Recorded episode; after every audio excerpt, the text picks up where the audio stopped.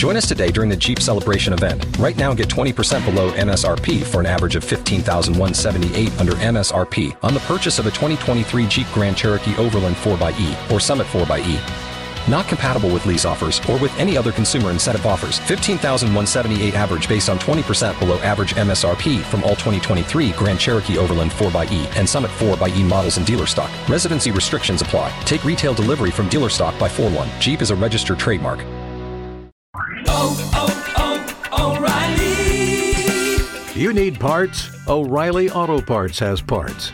Need them fast? We've got fast. No matter what you need, we have thousands of professional parts people doing their part to make sure you have it. Product availability. Just one part that makes O'Reilly stand apart. The professional parts people. Oh, oh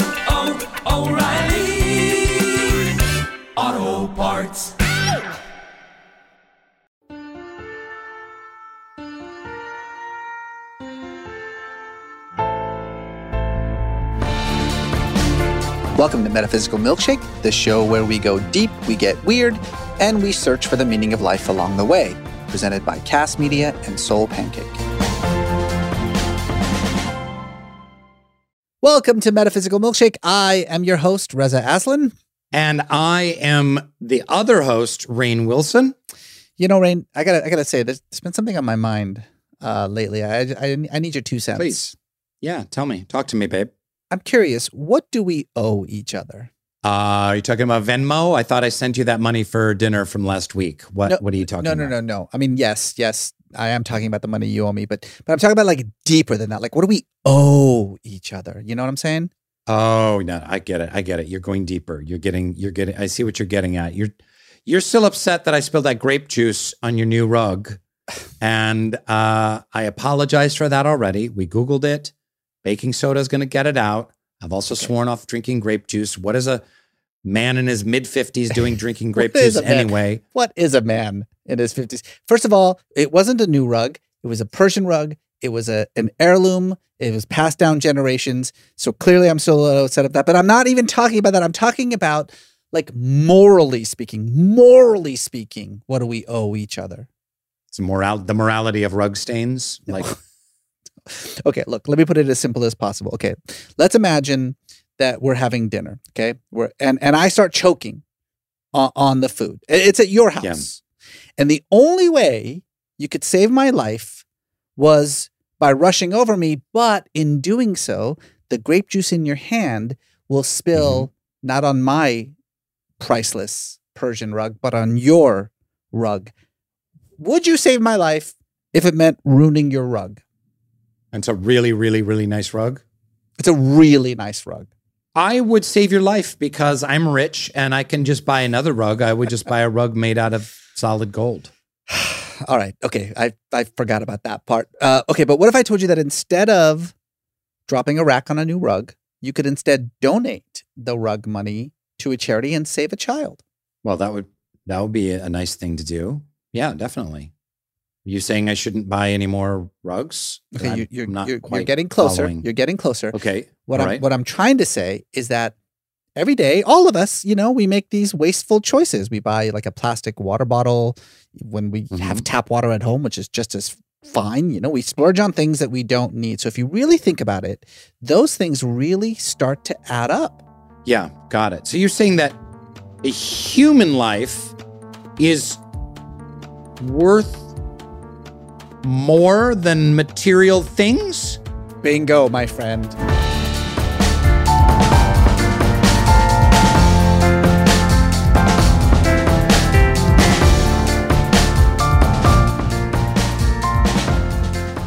We actually have somebody here who can help us navigate this incredibly complex topic. The one, the only Peter Singer. Peter is here to talk to us about utilitarianism, about effective altruism, about the idea that, you know, we should maximize in all of our actions the well-being of others. Peter Singer, that the uh, drowning child analogy guy? Yes, he did not drown a child, but yes, the, the drowning child analogy guy. Folks, we've got some fun facts of Peter Singer. Peter Singer believes in utilitarianism, Our choices should be guided by an effort to maximize happiness. He's got an organization, pretty amazing, with a great website, The Life You Can Save, uh, which also recommends a selection of charities deemed by charity evaluators, such as GiveWell, to be the most effective when it comes to helping those in extreme poverty. He's also an animal rights advocate, uh, became a vegetarian in his mid 20s. And uh, as he after he learned about the brutality of factory farms, and we're going to get to his famous drowning child analogy, one of the great analogies of the modern world. Very excited to speak to him. But before we welcome him on the show, let's talk about this giveaway. Reza? Special deal for our listeners, folks. And this isn't even a thing that you need like a hashtag metaphysical milkshake to. But because he's Peter Singer and because this is how he rolls, the first 20 people who rate and or review us on Apple Podcasts, all you got to do is send a screenshot of that to metaphysical at kastmedia.com, metaphysical at K A S T M E D I A, kastmedia.com. The first 20 people will get a free copy of The Life You Can Save, the book that we want to begin talking to our guest, Peter Singer, about. Also, folks, metaphysical listeners can also download the audiobook for free. What? Everyone, there is a link in the show notes. Download the audiobook for free. Uh, it's fantastic. The entire book has been read by a chimpanzee. It's it's wonderful. He's very big into animal rights and he wants to see animals more involved in uh, podcasting. Uh, welcome to the show, Dr. Peter Singer. I'm very happy to be with you. You know, this formative book, The Life You Can Save, uh, originally came out, I guess, in 2009.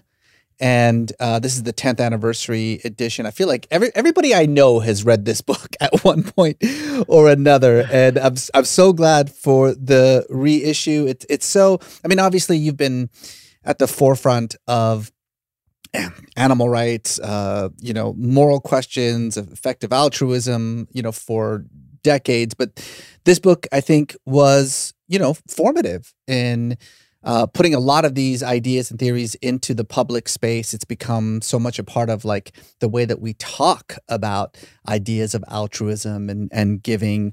Um, and of course, very famously, there's an analogy that this that launches this book, an analogy that I'm sure you have said, I don't know, a couple of million times at this point.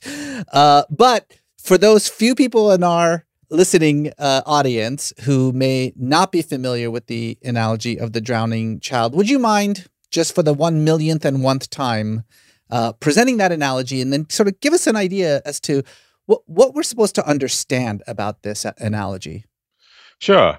So I'll ask you to imagine that you're walking across a park one day and you know the park well. It has a pond in it. You know that the pond is quite shallow because in summer you see kids sometimes playing in it and a teenager can just waist deep. Uh, but it's not summer now, uh, so you don't expect to see anybody in the pond. But as you look at it, you notice that there is something in the pond thrashing around. And when you look more closely, it's a small child, just a toddler who can't stand. So your first reaction is, well, this toddler seems to be drowning. You know, who's looking after the toddler? Where are the parents or a babysitter? But you look around, you don't see anyone at all. So then you think, um, maybe I better rush into the pond, jump into the pond and save the child. It's no danger to me because I know it's a shallow pond uh, and I could easily do that. But then you have a less noble thought, which is that you've put on some of your most expensive favorite clothes and shoes because you're going somewhere important and they're probably going to get ruined if you jump into this muddy pond. So you ask yourself, "Oh, it's not my child and nobody asked me to look after this child. Do I really, you know, do I really have to go and save the child or should I just forget that I ever saw the child and go on my way? Now, I hope that you listeners out there thinking about that will think to yourself, oh no, you couldn't just ignore the child because you don't want to ruin your nice clothes. Uh, it would be a, a monstrous thing to do. You certainly should jump into the pond, and I would jump into the pond if I were in that situation and save the child. Good. So I hope you do all react that way. But but the point of the analogy is to say there are children who are dying who we can help, who we can perhaps save their lives for not much more than you would have to pay to replace those expensive clothes you had on. And yet, most of us are not doing it. Most of us are not sending money to the Against Malaria Foundation to provide bed nets so that children won't die of malaria in malaria prone regions. Uh, or they're not providing other basic health fixes to save lives, to restore sight in people who are blind just because they have cataracts, to do other operations, surgery that can really restore a life to somebody who's got a uh, an obstetric fistula, which is a terrible situation that can ruin their life. And we can do this for for uh, these sorts of costs that we can easily afford.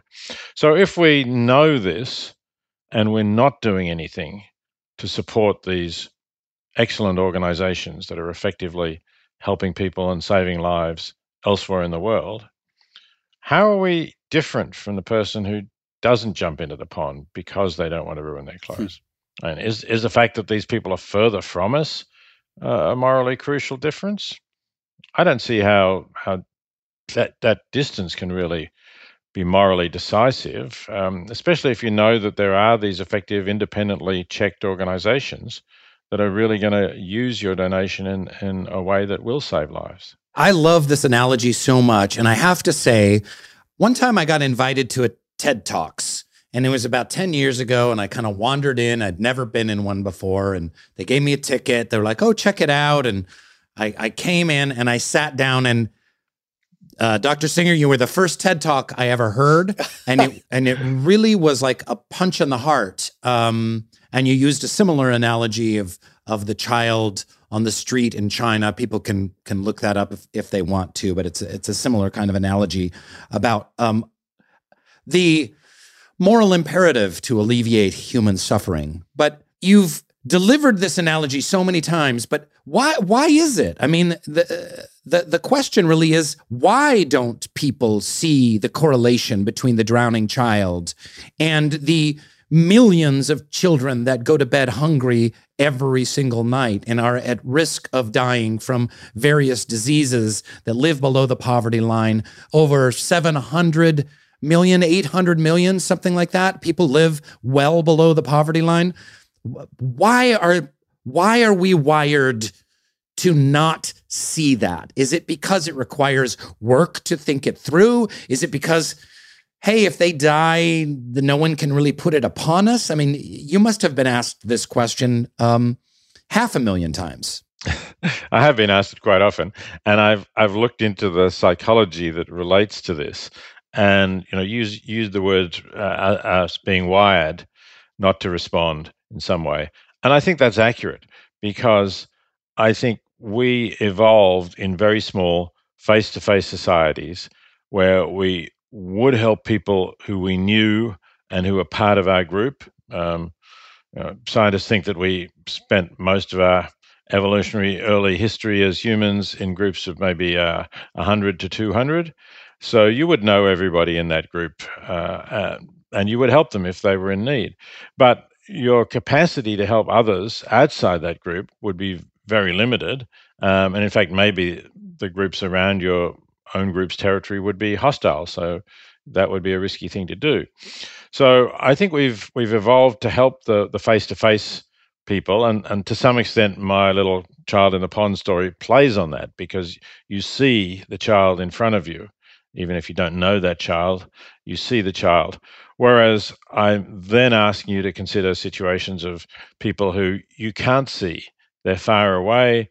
You don't know who will be helped, even if even if you use the internet as uh, the Against Malaria uh, Foundation, for example, does tell you where your donation is going, which villages they're distributing nets in, but you still don't actually know which child you're going to save because, of course, mm-hmm. the children who, who are under bed nets aren't going to die, and maybe one some of them would have died, but you don't know which. So, um, I think we're not psychologically attuned to respond to people who are not in front of us, and particularly people who we can't identify as individuals. So I think it's a psychological problem. It's not really a, a problem of reasoning. Most people, when they think about this, um, they they don't say, "Oh well, uh, just because somebody's far away is not a reason to care. Uh, that's a reason not to care about them. Um, but it's rather that the emotional pull isn't there, and so many people respond to these emotional pulls. They don't respond to their thinking and reflection about, you know, is this something really important that I could save a child's life? Um, the cost to me is quite small. Does that mean I ought to do it? I think when people do think about it that way, they tend to agree, yes, I should do it. I think you're absolutely Pulling up to Mickey D's just for drinks? Oh, yeah, that's me. Nothing extra, just perfection and a straw. Coming in hot for the coldest cups on the block. Because there are drinks, then there are drinks from McDonald's. Mix things up with any size lemonade or sweet tea for $1.49. Perfect with our classic fries. Price and participation may vary, cannot be combined with any other offer. Ba da ba ba ba. Hey guys, it is Ryan. I'm not sure if you know this about me, but I'm a bit of a fun fanatic when I can. I like to work, but I like fun too. It's a thing. And now the truth is out there. I can tell you about my favorite place to have fun Chumba Casino. They have hundreds of social casino style games to choose from, with new games released each week. You can play for free anytime, anywhere. And each day brings a new chance to collect daily bonuses. So join me in the fun. Sign up now at chumbacasino.com. No purchase necessary. VGW Group. Void were prohibited by law. See terms and conditions. 18 plus. right and and you've talked a lot about the psychology of giving and and even the evolution uh, of it the evolutionary sort of backdrop of it and this idea that we're sort of more geared towards helping people who are uh, closer to us, who look like us, um, who we feel some kind of communion with, as opposed to people who aren't, et cetera, et cetera. It's why, you know, when there's a disaster in the United States, we are, as Americans, far more likely to pour money into aid than if there were a disaster, say, in Haiti, which we feel like, well, that's it's different than us, it's not us, whatever the case may be. But I wonder if there's something else too, which is related but somewhat distinct, which is the sense of responsibility, where I feel as though I'm in a situation in which I am responsible for this drowning child because I am there. And it's almost like there's a burden, a weight that's placed up upon me. But I do think that there is something to be said about here where people do, whether they can express it or not, feel like, well, I'm not responsible for that person on the other side of the planet. And that really gets to the heart of the morality of what you're trying to say here is, is trying to uh, convince people that they do indeed have a responsibility to that child on the other side of the planet.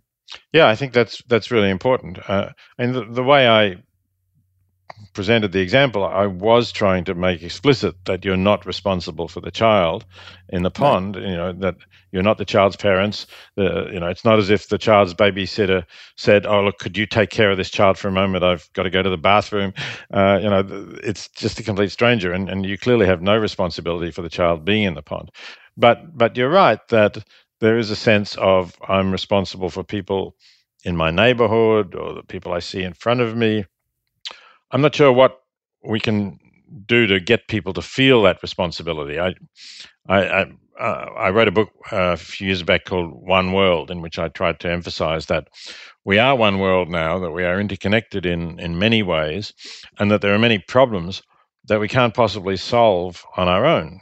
Climate change is the classic example.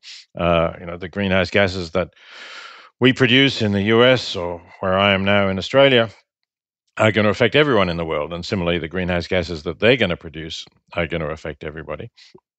So I think we need to encourage a sense of global responsibility. And particularly when we're talking about extreme poverty, and if we're living in one of those affluent countries like the United States, to feel that we only have responsibilities to people in the United States really has uh, the very bad effect that your charity is directed to people who are already relatively well off, even if you're helping some of the poorest people in the US, Mm. um, they are still well above the World Bank's extreme poverty line, which is, as Rainn mentioned, there are seven to 800 million people who are below that line, and virtually none of them are in the US. By the way, I just want to say that uh, Reza has so many children that if I was walking through a park and it was one of his kids, I would just keep on walking oh, because man. he's got so many he wouldn't even notice. Yeah, it's true. There. he wouldn't have like, oh, where's where's little Shipley Aslan? I, I we haven't seen him in a week. Rainn, at this point, how many episodes do you think we have done that have had something to do with the climate crisis? Climate crisis has been mentioned in at least a quarter or third of our episodes. And that's why this new startup, Wren, is kind of intriguing. Yes, Wren is a startup that's making it easy for everyone to make a meaningful difference in the climate crisis. Right now, they're focused on monthly subscriptions where you can calculate your carbon footprint, then offset it by supporting awesome climate projects that plant trees, protect rainforests, and remove CO2 from the sky. So the goal is to unlock the collective action of millions of individuals to drive the systemic change needed to end the climate crisis. So, this is how it works you go to the Wren website, and there you can calculate your own personal carbon footprint based on your lifestyle. And then you can offset it by funding projects that plant trees, protect rainforests, sequester CO2, all that stuff. And it's really easy. You, it's very easy to sign up for Wren. It- it- it's just basically a way to do something meaningful about the climate crisis. And I know that a lot of us are feeling very, you know, hopeless about it. And you think like, well, what can one individual do except to recycle? Well, this is something that you can do. Wren practices hyper transparency. Once you sign up to make a monthly contribution to offset your carbon footprint, you'll receive monthly updates about the tree planting, rainforest protection, and carbon removal projects that you are funding. You can even see the exact coordinates of the trees you planted. It's going to take all of us to end the climate crisis. Do your part today by signing up for Wren. Go to wren, W R E N dot C O slash milkshake, sign up, and they'll plant 10 extra trees in your name. That's W R E N dot C O slash milkshake. Start making a difference. Thank you, Wren.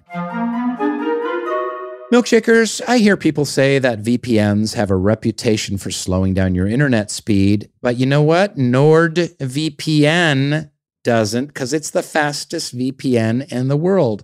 I use it. I do not have to sacrifice internet speed for better security. With NordVPN, my internet traffic is routed through a secure, encrypted tunnel, which protects my data and privacy.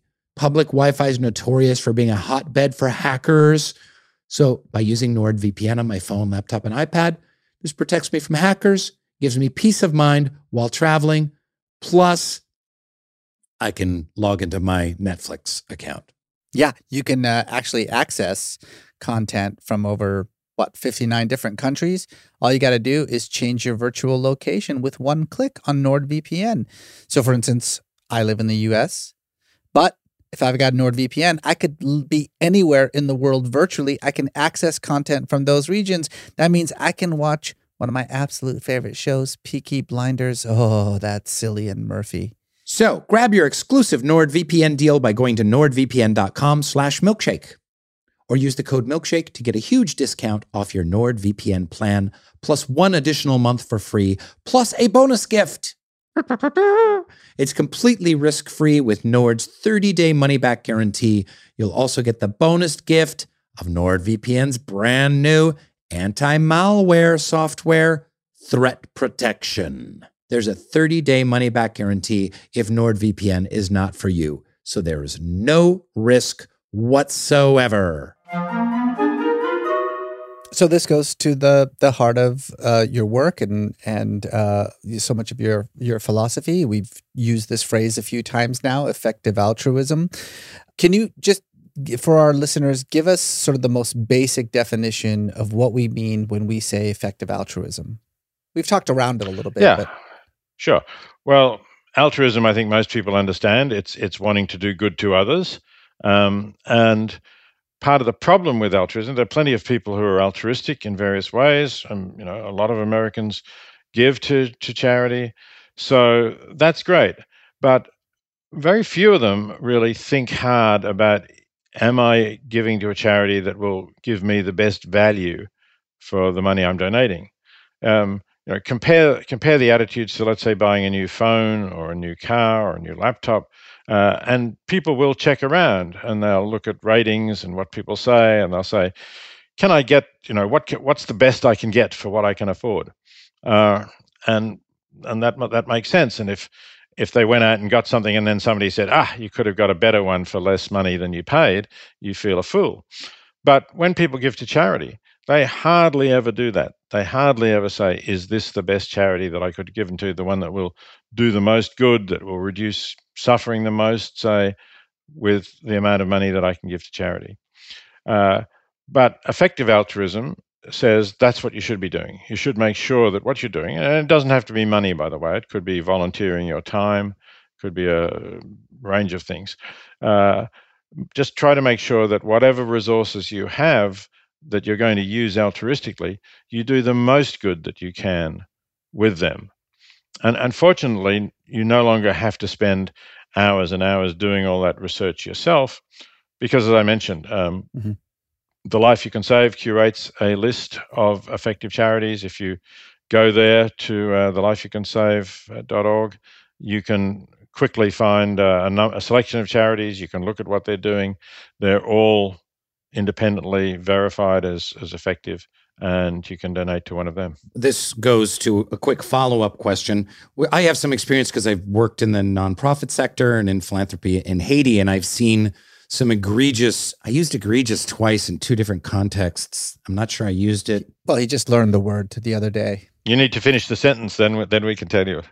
Uh, I saw egregious examples of wasteful nonprofits in Haiti, and there's been much written about it from both from the United Nations and and Red Cross, but two very large players on the world stage that simply got funding for certain projects that last a certain amount of time, and as soon as that funding dries up, they're gone. They're just gone. So whatever they've set into motion, all of a sudden they're just not there. We saw a school that was run by a large, large, large, large, large nonprofit, and these kids kept showing up every day, and there were no teachers.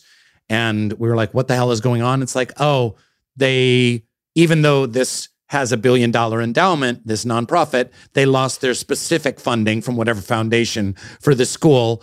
And they just pulled up and left. They didn't tell the community anything. They just they just left. And the poor kids were showing up to this empty shell of a school every day. It uh, never ceases to piss me off. And that happened 10 years ago. But my question to you is what is ineffective altruism?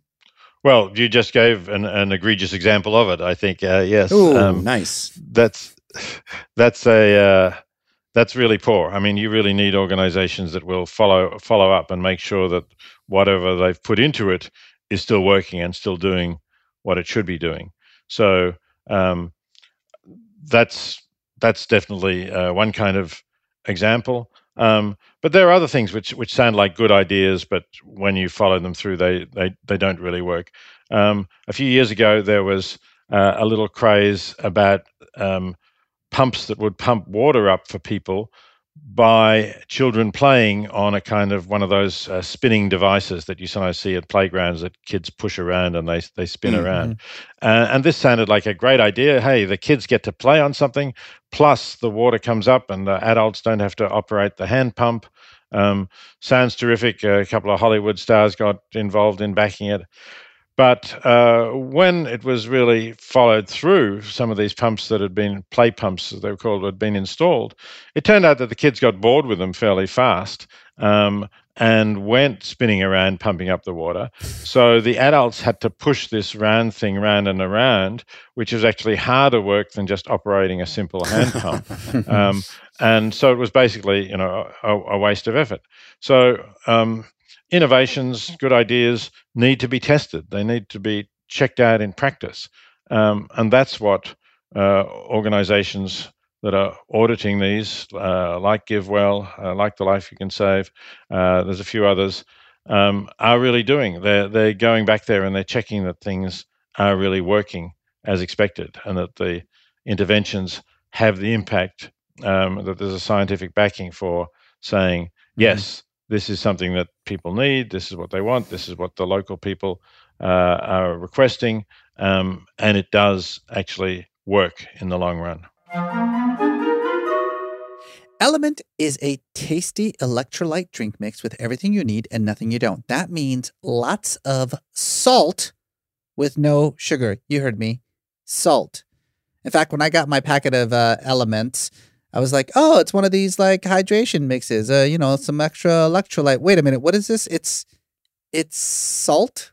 Like it. What am I? I'm not gonna. Am I gonna drink salt water? Pop it in. It's salty. Yeah, it's a little bit salty, but it's like delicious salty. It's, it comes in all kinds of crazy flavors, and it contains a, a science-backed electrolyte ratio. That's a thousand milligrams of sodium, 200 milligrams of potassium, 60 milligrams of magnesium, but with none of the junk. So, you know, I play a lot of tennis. I joined this little tennis club ever since we moved out here. I love it. And um, I'm sweating like an ox out there. I put in a couple element, LMNT uh, capsules in my water bottle. Y- yeah, it's a little vague hint of salt. So it's a little bit getting used to because so many of these, you know, powders are so sweet, you know, artificially sweet. Um, but I felt refreshed and nourished. I had plenty of energy. I didn't feel dehydrated at the end of the night. And I kicked butt at tennis. Element is so sure you will love their product and come back for more that they're offering you a free Element sample pack. That's eight single serving packets free. Just cover the cost of shipping, $5 for US customers. Get yours at drinklmnt.com slash milkshake. This deal is not available on their regular website. You must go to drink LMNT. That's D-R-I-N-K L-M-N-T dot com slash milkshake. Element offers a no questions asked refund. Try it totally risk free. If you don't like it, share it with a salty friend, and we'll give you your money back, no questions asked. So you got nothing to lose. Pulling up to Mickey D's just for drinks? Oh, yeah, that's me. Nothing extra, just perfection and a straw. Coming in hot for the coldest cups on the block. Because there are drinks, then there are drinks from McDonald's. Mix things up with any size lemonade or sweet tea for $1.49. Perfect with our classic fries. Price and participation may vary, cannot be combined with any other offer. Ba da ba ba ba. Okay, round two. Name something that's not boring. Laundry? Ooh, a book club. Computer solitaire, huh? Ah, sorry, we were looking for Chumba Casino. That's right. ChumbaCasino.com has over 100 casino style games. Join today and play for free for your chance to redeem some serious prizes. ChumbaCasino.com. No purchase necessary. Where prohibited by law. 18 plus terms and conditions apply. See website for details. There is also, I, I guess, a, a utilitarian aspect to your idea of effective altruism, and you are, you, I think, you've described yourself quite proudly as a utilitarian. Sure. Yeah, yeah. The idea of this is that you know, well, you should do the most good that you can do, and oftentimes, this is just a fact. the The most good that you can do involves giving the most money that you can give. And again, you've, you've spoken at length about this. Um, but I have to say that that philosophy has really started to fall out of favor in the last uh, couple of years. Um, it's hard to look at people like, for instance, Jeff Bezos or Elon Musk or just, you know, f- fill in the blank with your douchebag billionaire, okay, uh, who get lauded. You know, Jeff Bezos gave away a billion dollars last year and was lauded for that. It's a very utilitarian thing. If it's, you know, 1% of his income and he gave it away and he made a ton of money and he put a billion dollars out into the world, and let's assume that he put it out there effectively. We're not sure about that, but let's assume that he did. But a lot of people would say, yeah, but you spent the last year destroying the planet, destroying lives in order to make the hundred billion dollars that allowed you to give a billion dollars away. So far from being lauded, you should be condemned for that. And that that view tends to kind of be at odds a little bit with um, you know, what you're what you often talk about about the sort of the utilitarian framework for uh, effective altruism. I- I'll give you just a, a, a personal example of this. My wife is a, you know, she's a, a, a nonprofit pioneer. She created Kiva um, 15 years ago. I'm sure you're familiar with with Kiva, the micro lending Sure. platform. You know, she did that um, in 2004, 2005, at, while she was getting her MBA at Stanford, and almost every one of her coworkers went on to work at Facebook and Google uh, and Amazon, and they are all multi multi millionaires. And let's assume that they've given away, you know, a couple of million dollars, whatever. That's a lot of money. It's great. She created, you know, the the world's first nonprofit unicorn. Uh, they they've given I think a billion and a half dollars, you know, in loans at this point, um, and she made nothing for for years and years and years, and so uh, has not really kind of is not somebody who gives money to to charities really you know it's just not it's just not part of her the way that she thinks of altruism. Um so in some sense you could look at you know the the facebook millionaires and say well if you're talking about utilitarianism do the most good give the most money that you can as often as you can they're they're sort of morally superior to you know jessica who founded an organization that does literally pull people out of poverty, but who at the same time also, um, you know, has not been in financially in a, in a situation in which she's able to give, you know, large amounts of money. So, I guess all of this is just to say, how do you respond to people who who talk about the fact that more isn't always best? Well, I uh, think that more is best if it doesn't come with other costs. But of course, if it does come with costs, if in order to acquire the more to give it away, you have to harm a lot of people or damage the environment or damage the world, then that's a negative. And when you do the sums in the end, it may come out that it was not more. It may come out that Jeff Bezos has not done more than uh, Jessica, your wife. Uh, that's what you need to look at. Now, you know, it's a pretty complicated story to try to assess of, of any specific billionaire whether what they've done is good good on the whole or bad on the whole, and and how you do that. Well, can we can we just talk about Bezos then? Because that that seems like a part. So let's talk about Jeff Bezos. You, you know how he he made his hundreds of billions of dollars, and you know that he has given away billions of dollars. What would your um your judgment be about, say, a Jeff Bezos? Well, I still think it's complicated um, because you know he has made books cheaper and more accessible. I've bought books from Amazon because I can get them quickly. Um, I couldn't get them otherwise from where I am, um, and I think spreading information and spreading knowledge is a valuable thing. And of course, Amazon has done that not only with books but with many other items as well.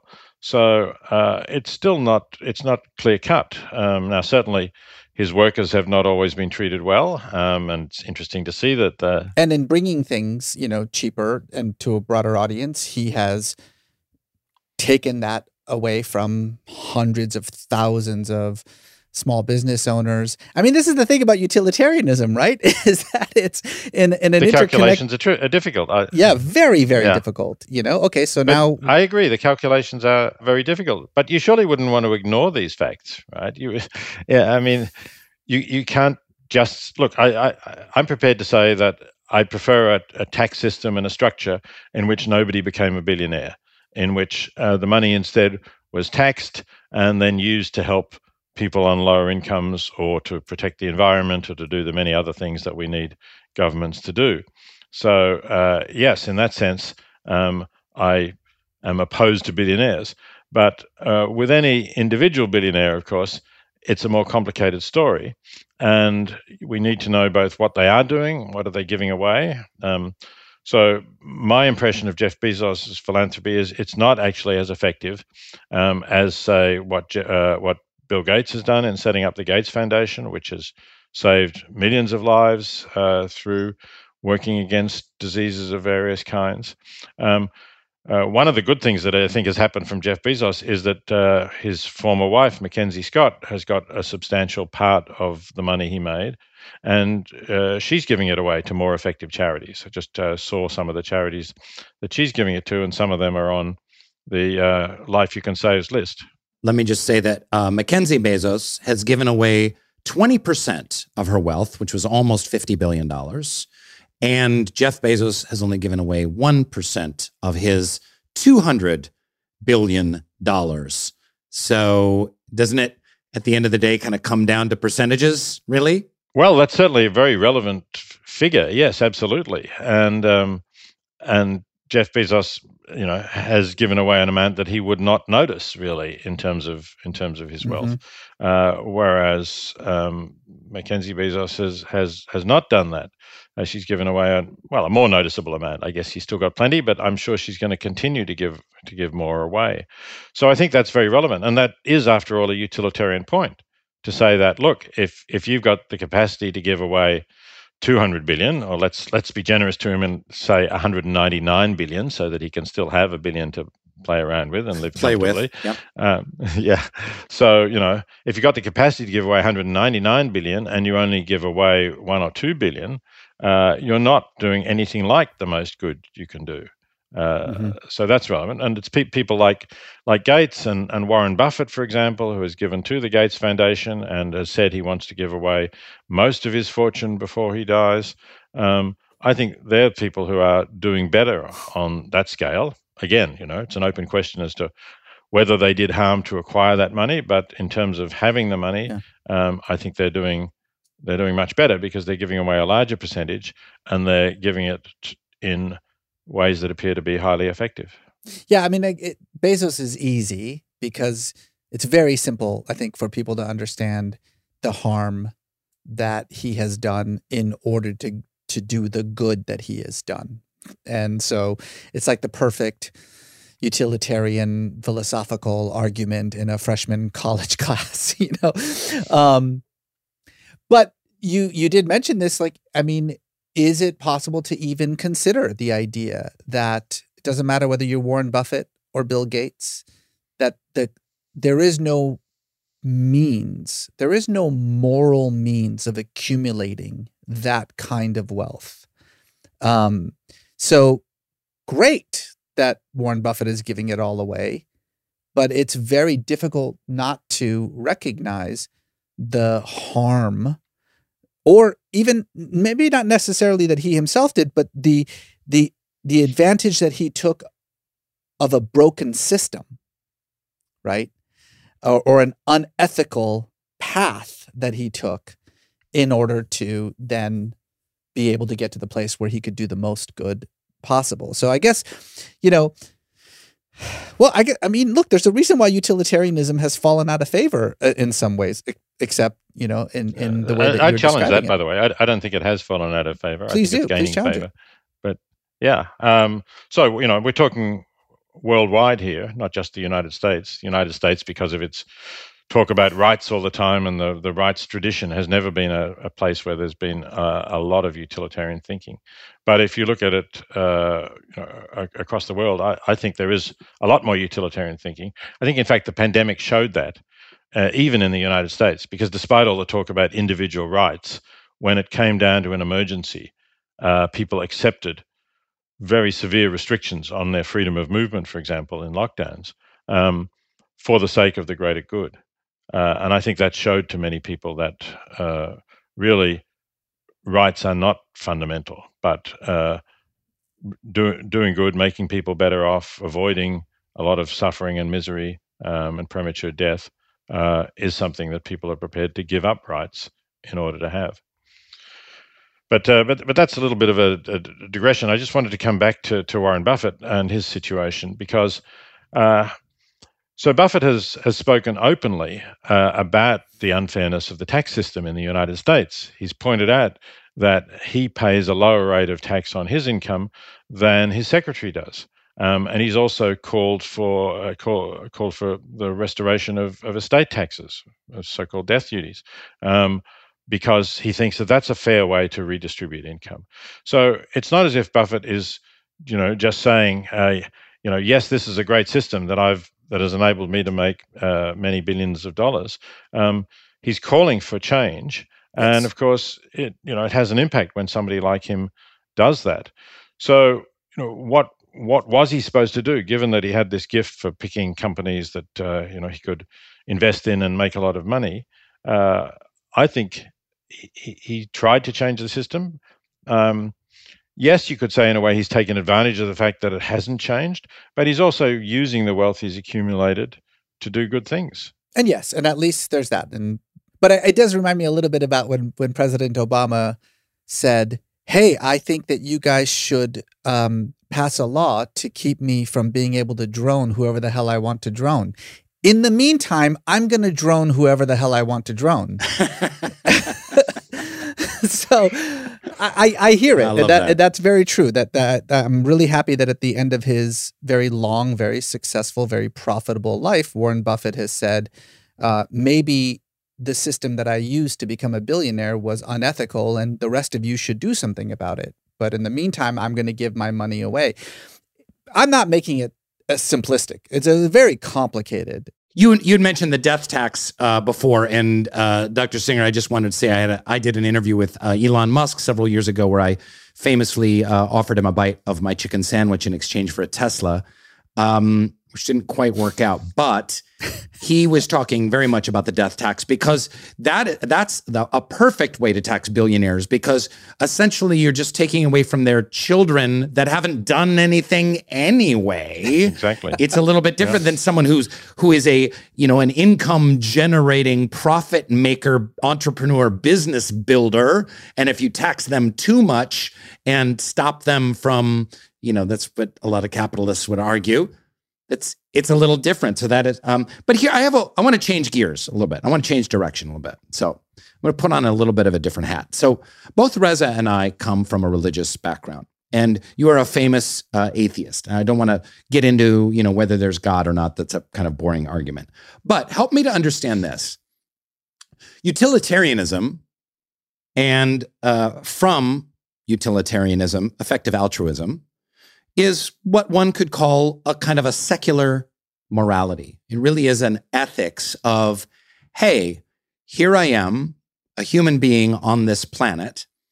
I should do what's right and good. And what's right and good is to alleviate suffering of others. And let's do that in a in the most effective way possible.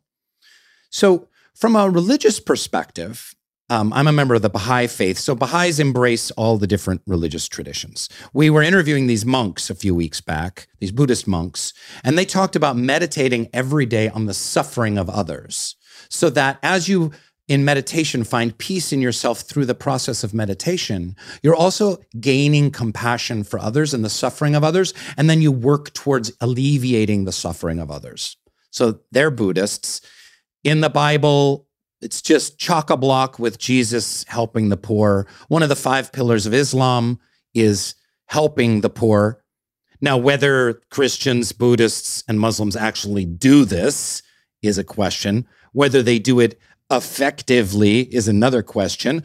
We know that of um, the 80% of Americans that give to nonprofits, 40% of that giving is church based. We're not sure if church based giving is really the most effective way to uh, relieve the suffering of others. But uh, uh, on a larger point, help me help me understand from an atheist perspective, from a secular humanist perspective, if I'm a consciousness on this planet and I'm looking around, and there's um, the only purpose I find is a purpose that I create uh, of of myself because I'm just in a material universe and there's a lot of molecules bouncing around and the material world and energy and mass and matter has always existed and always will for whatever reason. Why, Dr. Singer? Why is there or should there be an imperative toward good? Where does that moral imperative come from if not some kind of like divine source that leads one to greater empathy, compassion, giving, and altruism. Because because part of me goes, I'm sorry, I'm being a little long winded, but because part of me goes, and I'm really trying to honestly understand this, and I would love your insight. and we have a lot of atheist and agnostic uh, listeners. Um, wouldn't my without anything higher than uh, atoms and molecules, wouldn't it just simply be life simply be about pleasuring myself and the people that I love that are close to me and living in maximum comfort? Why care about children in Bangladesh from this uh, ethical perspective that you have spent your life fighting for? Well, ultimately, I think uh, it comes from our ability to understand what it is like to be other people, uh, and for that matter, to be non human animals as well, um, in situations where they are suffering. Uh, and if we know our own suffering or we know the suffering of those close to us, there's then, I think, a connection that our ability to to reason makes, uh, certainly supported by our ability to em- to empathize. And as I said earlier, I think that comes from our evolution in small scale societies. But then our reason tells us that these are other people. They may look different from us, they may be far away from us, but they are experiencing things that I we know about when when we are in situations of suffering, or maybe things much worse. And those are things that are bad, that we recognize as bad, that we want to avoid ourselves. And because we're beings capable of reasoning, we can take a more impartial point of view. Um, I sometimes use the metaphor, take the point of view of the universe, but of course I know the universe doesn't really have a point of view. As you said, it's uh, it's it's material things, atoms bouncing around. But but it, uh, just as a metaphor, we can rise above our own personal situation. We can look at things from a, a broader perspective, and we can say, oh, you know, I think it's bad that I suffer. I think it's bad that my children or others I love suffer. Um, and really, these are other people, these are other beings capable of suffering. They have their own children, they have their own griefs. Um, those are just as bad um, from that broader point of view. And if I don't think about that, if I just ignore that, um, there's something there's something wrong with my actions. I mean, I would not want them to ignore my suffering if they were in a similar situation and able to help, and so I shouldn't really be ignoring their suffering either. So it's a golden golden rule, essentially. I think something like the golden rule, yeah, um, and you know that's a tradition that exists uh, in various places. I think that's something that comes to us through our reason. I mean, the the thinkers in different cultures have come to something like the golden rule. So um, yeah, I think that's that's a part of our capacity to reason in this kind of impartial way that gives rise to the insight into the golden rule. Well, here we come to the the question of this show: What do we owe each other? What do we owe one another? Um, I mean, we've you know we've talked about this in in various ways about how to to give. Um, the why of it, I think, is really interesting and important. But fundamentally, you know, when we're talking about the responsibility that we have to our fellow humans and how we determine, you know, uh, what the worth of a human life is, how we create the moral balance between um, what we spend on ourselves and what we spend on others, and and where we draw the line, where we where we finally decide what is enough. you know, what how much is enough? Should I should I give you know everything that i have because that's the moral thing to do if i'm trying to do the most that i possibly can. Or even what does it mean to just be a good person to live a good life? And how do we help one another get there? All of these sort of questions are wrapped up you know in this question of what do we owe each other? Um, and of course this is a, a philosophical question that you've spent most of your adult life pondering how would you how would you answer that question? What what do we owe each other? I think there's both a, a, kind of theoretical answer to that and a practical answer, and I'd like to distinguish them. The theoretical answer is I think we owe them everything that will do them more good than it will do us harm. So that's um, a, a, very extreme demand. Although, incidentally, uh, Rainn, as you talked about Jesus, it's not more extreme than Jesus, you know, who told the rich man to sell everything he has and give to the poor. Hmm. And I don't see very many Christians actually doing that. No but um, no. uh, you know, that's. I, but I agree in a way with uh, with, with the well, not sell everything you have because you need to keep enough so that you yourself won't become dependent on charity for others. But um, beyond that, you know, that would be the ideal. That would be the theoretical limit. But you know, in practice, I also recognize that human nature, generally speaking, isn't up to that. I mean, there are some saints. Um, there's a wonderful book by Larissa MacFarquhar called "Strangers Drowning," which Yeah, um, yeah. and I think that title actually relates to the the child in the pond example that I gave. But she talks about people who are incredibly saintly in in helping people and go a very long way. Well, even I would say, I'm sorry to interrupt, but problematically saintly, where they they give to the point. So it's the opposite of what you had just said. They give to the point where it does damage themselves. Some of the some of them do. Yes, that's true. Um, but uh, you know, I, I recognize that there there are very few people like that, and for most of us, that's too demanding an ethic. We can't really do it. And and I when I say most of us, I am actually including myself. I mean, I have not given away to that point where if I gave away any more, I would harm myself more than I'm benefiting others. Um, I do, you know, live a more comfortable life than that would suggest, and I um, more care for my children and grandchildren than that would suggest too.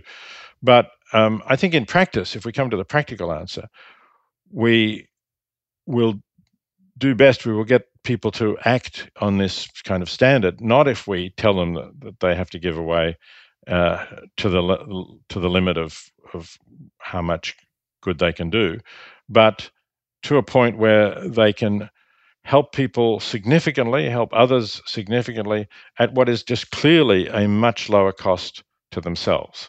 Um, and I think that's not too difficult a standard. Um, and for some people, it will depend on what income you are. For some people, it may mean uh, the traditional tithe, the 10% of your income. For some people who are at a lower level, they can't afford that either. And in, in the book, The Life You Can Save, I do have at the end a kind of a scale of giving, which starts at quite small, 1 or 2% for people on low incomes, and goes up to uh, giving away a third of your income for people who are very wealthy, um, with all kinds of gradations in between. So I think that's uh, you know, that that's a kind of estimate of what's a more practical level that you can say to people, this won't really do you any harm. In fact, given that you will get some satisfaction and, and meaning in, in your life by knowing that you are doing something to help people much less well off than you are, um, it may actually, on balance, do you more good than it does harm. But um, in any case, it will do others a lot of good. And if we were all to give at that level, we really would have a world in which we didn't have that seven or eight hundred million people living in extreme poverty. We would easily raise enough to lift them above that line um, and to do a lot of other good things as well. So, in a way, it, it shouldn't be too difficult for us to to deal with with extreme poverty in the world and to help people at the lowest level uh, without making great sacrifices. And that's really what uh, I'm arguing for in the Life You Can Save, and what the the charity, the Life You Can Save, which arose from that book, is trying to achieve. Um, beautifully said, and uh, highly recommend this book, folks. And it makes it feel possible. And you have been doing this work for decades, and I thank you for your work and the perspectives of tens of hundreds of thousands of people that you've shifted. And it really feels like we can save lives. And if we uh, stop making some a couple of minor thinking errors. Um, so thank you for that work. But I do have a favor to ask of you, Dr. Singer. Please go ahead. Can you please make a uh, thunder and lightning sound effect A thunder and lightning sound effect. out of your mouth? Pretend you're seven. Yeah. I don't know whether I can do it. And lightning, I don't think makes a sound, does it? It's the Okay. thunder, thunder. that you thunder. want. Thunder. Yeah. Thunder. Mhm. Very, very good. I don't know. Very good. Very musical. I've, I've never, I've never, you know, you've had the benefit of being on stage and you have to make strange noises. I guess I've never really done that apart from uh, you know, things like TED talks. Your sound effect was the worst. It sounded like a kangaroo farting. And I'm really sorry that I asked you, but You bravely set forth, and for that I thank you. And now we're into the lightning round, Dr. Singer. We're going to ask you a handful of questions, profound questions, some silly questions, and we just want your first response, the first thing that comes into your mind, that comes into your heart. Can we replay uh, Dr. Singer's sound effect right here? Thank you. When do you feel most connected with the universe? When I wake up, If you could live during any historical moment, which one would it be? I would live now. I think this is a really exciting and important time to be living in. What is something that very, very few people know about you that you can share with us right now? They probably don't know that my grandfather was part of Sigmund Freud's Wednesday Circle and that he actually co authored a paper with Sigmund Freud. Wow. I did not know that. Cool. My grandfather was a farmer. My grandfather was an actor. Uh, he, like Rainn, made sounds with his mouth. What is something that a lot of people like but you hate? I'm a bit stuck on this one. Um, you know, maybe, maybe, maybe burgers, right? But what about Impossible Burgers? Oh, the the substance okay, but I hate the fact that these burgers are served in these soft white rolls. I don't know why they don't serve burgers in something a little more decent and chewy than those things. If you could have lunch with any author, past, present, who would it be and why? And what would you talk about? Oh, um, I have uh, recently edited a new edition of a book called The Golden Ass, which was written by Apuleius in the second century, so about 180 uh, of the present era. Um, and he was a, seems to have been a fascinating person. We don't know a lot about him, but he wrote this very funny book uh, and rather sexy, bawdy book as well, I should say, um, which is also about uh, an ass, a donkey, uh, really a person who is transformed into a donkey. And it gives you a wonderful empathy with the donkey and with all the horrible things that are done to the em- to the donkey in the second century of the Roman Empire. Um, so I would really love to have lunch with him, learn more about his life, which is just not known, and um, what it is that made him write this book so so far in advance of his time that he's really empathetic to animals uh, in an era when generally people were not very empathetic to animals. I have a donkey. I own a donkey, and his name is Chili Beans. Her name is Chili Beans. And donkeys are wonderful. If anyone's looking for a pet and they're thinking outside the box, donkeys are smart, loyal, and so huggable. Um, I I can't tell you how much I love Chili Beans the donkey. And this has increased my empathy to the point with which you were talking about hamburgers earlier. I would never eat a donkey burger. Good. Well, you should you should read uh, my edition of the Golden Ass. I think you'll you'll enjoy it. Published I'm, by Norton. I'm, it's on my to-do list. Thank you. Fun fact the Golden Ass is my nickname for Rainn. I didn't even, I didn't even know that. Peter Singer, what is the one book that you would say changed your life? Not including the Golden Ass. Oh, um, I would say Ruth Harrison's Animal Machines, which is a book that probably none of your listeners, viewers have have read, um, because it's uh, you know had a small publisher. When I first started thinking about the treatment of animals back in 1970, it was the only book written about factory farming, which was already developing, um, and it had a very powerful impact on me. I think it made me stop eating factory farmed animals, and of course, eventually move towards being uh, not eating animals at all. Um, and you know that was really important to me because once you make an ethical decision that affects what you eat, that affects you every day of your Mm. life, um, then you know you really get a sense of the power of ethics to change lives. Um, and you know that led me to write Animal Liberation, which I know has changed many more lives. Mhm. Uh, so Ruth Harrison's Animal Machines had a, a huge life changing effect on me. Dr. Peter Singer, truly thank you for taking time out of your impossibly busy schedule to meet with us. Uh, your book is transformative, the work that you've done. I truly thank you from the bottom of my heart. You have, in your life, reduced the suffering of millions of people through your books, through your speaking, through your work. Thank you for that. And thanks for joining us on Metaphysical Milkshake. Thank you. I really appreciate the opportunity to join you. The life you can save. Uh, I read this 10 years ago and it's out in a brand new edition now. And of course, the organization is The Life You Can Save. Is it .org? Yes, it's .org. yeah, That's .org. And uh, and there it's really it's fantastic. Like if you have a question about well, who should I give money to? Uh, this this website is excellent. Tells you exactly the, the most effective charities in the world doing the the best work for the most uh, good. Well, it's not every day you get to interview, you know, someone of the stature of a Peter Singer. Like, I mean, I, I have a clear memory. I'm not a young man. I have a clear memory of being a freshman in ethics 101 and reading animal liberation and being like, I've never even considered any of this. That was that was kind of a that was a big deal. You know, it was a big deal. And uh, something we forgot to mention in the intro was uh, in looking at his research, he received, there's a billionaire, an- yet another billionaire. It's fucking billionaires. Yeah. Jesus already. Berggruen. Berggruen is a German. Yeah, I know that guy. Berggruen. And he won he won the pri- the Berggruen Prize for Philosophy and Culture and a 1 million dollar award for that. And guess what?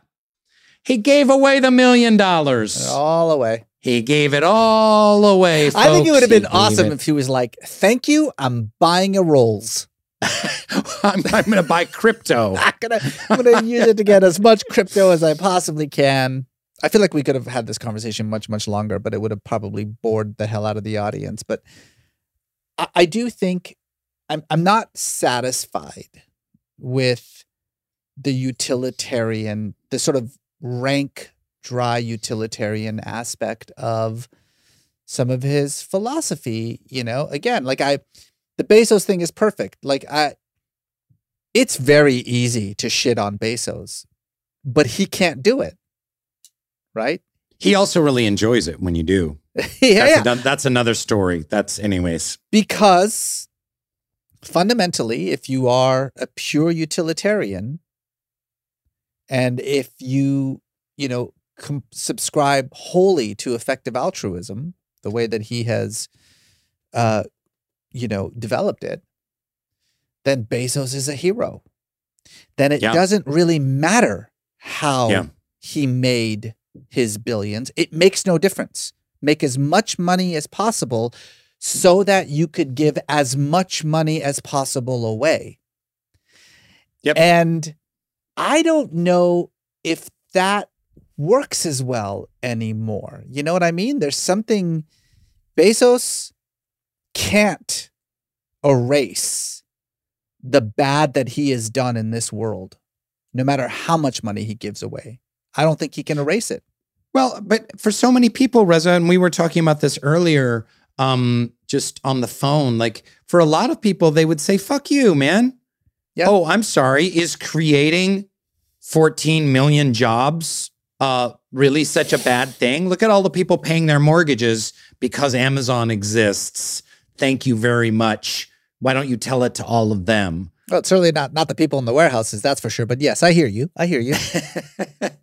So, you know, there's something to be said for that. And also it's isn't it just simply all utilitarianism just comes down to a cost benefit analysis. Like if you did X amount uh, categorical um, damage to the planet and to the into humanity and to the working place uh, and to the workers, and then you contrast that with X number of billions given, and it supersedes the damage you did, then it is a net positive. So, um, but I agree with you. I think it's I think it's flawed because I think, you know, listen, you know me. At heart, I'm a really I'm a softy. I'm kind of a hippie pansy Baha'i, and I think it all comes down to. Um, and we did talk about compassion, but I just think about the amount of compassion we have when someone we love is sick is so can be so overwhelming.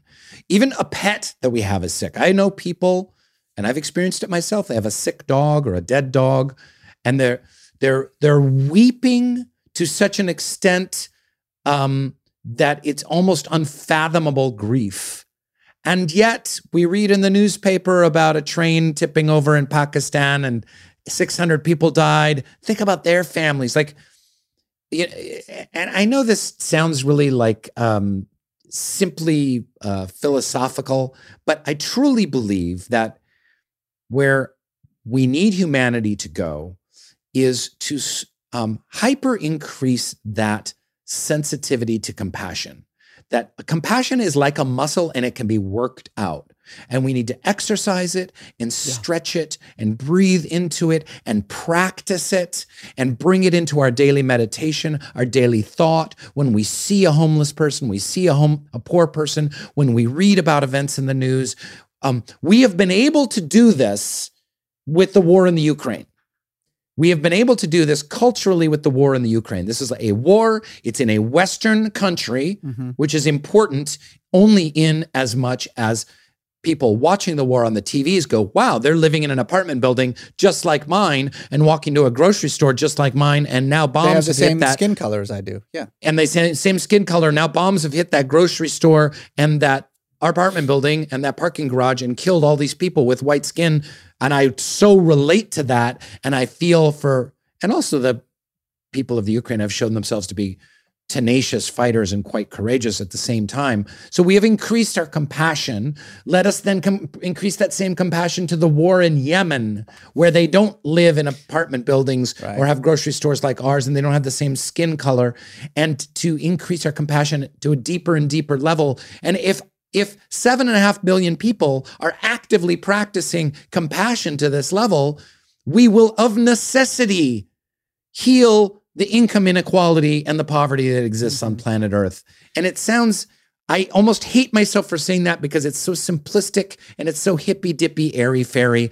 Please set me right, Reza. Well, I, I won't set you right, but I will throw a wrench in in the whole thing. And this again comes to, you know, I'm not about to have a philosophical argument with a philosopher, but now that he's no longer on the line, um, yeah, let's skewer him. yeah, uh, now that he can't respond, um, the problem again with utilitarianism is that it it's a it's so theoretical.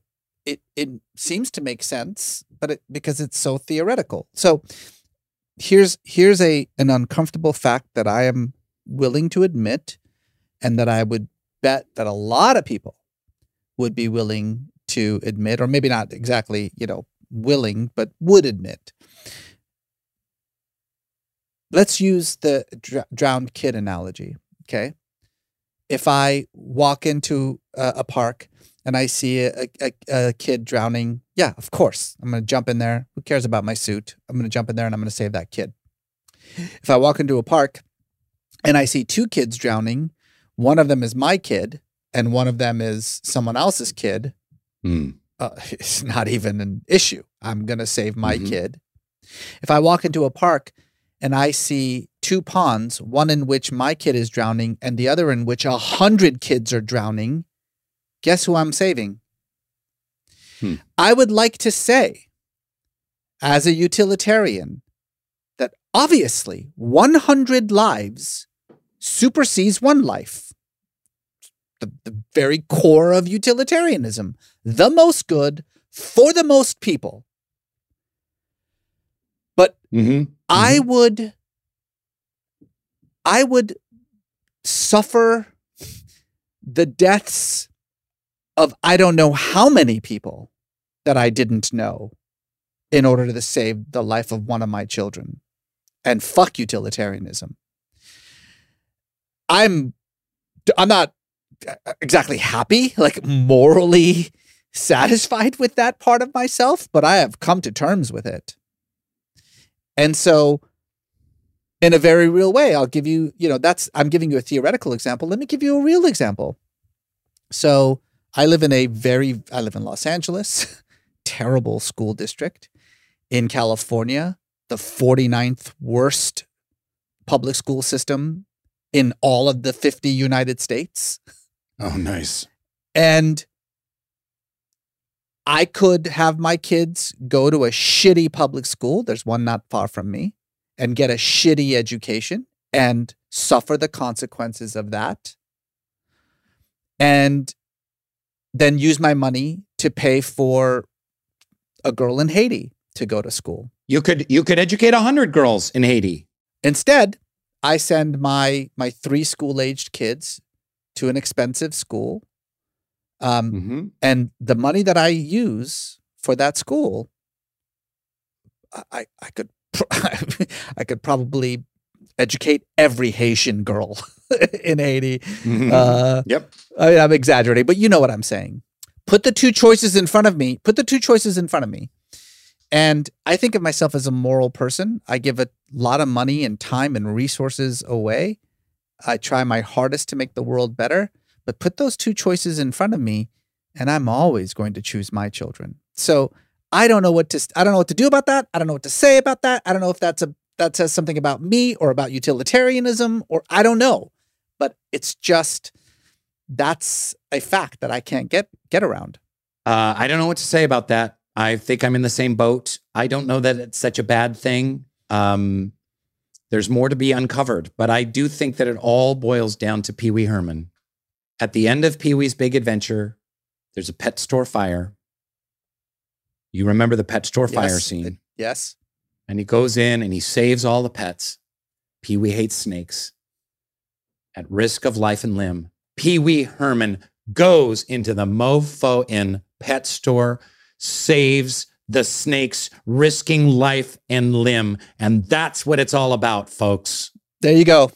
Once again, my co-host Rainn Wilson has taken an enormously complex problem and whittled it down to pee-wee levels. Thank you, everyone. One of the great films of all time. And ladies and gentlemen, thank you for listening to Metaphysical Milkshake. We would love to hear from you. Follow us on the social medias and uh, also leave us a good review on Apple Podcasts, will you? Along with your life's big question.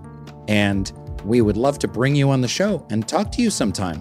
What do you say? As a reminder, if you rate and review us on Apple Podcasts, all you got to do is take a screenshot of it, send us an email at metaphysical at kastmedia.com, metaphysical at kastmedia.com with that little screen grab. And you know what we're going to send you? A free copy of The Life You Can Save. The first 20 people to do that get a free copy of The Life You Can Save. Also, the audiobook is available f- for free for all Metaphysical Milkshake listeners. There is a link in the notes on the podcast. Download it now. Thank you. But don't ever say we don't give you anything. Metaphysical Milkshake is executive produced by Rainn Wilson, Reza Aslan, and Colin Thompson. It is produced by Safa Samazadeh Yazd, Paris Lane, Mick DeMaria, Hashem Self, and DJ Lubel. Kast Media is the production and distribution partner. Original music by Jeff Tang. That could, for example, give them the capital to start uh, a small business.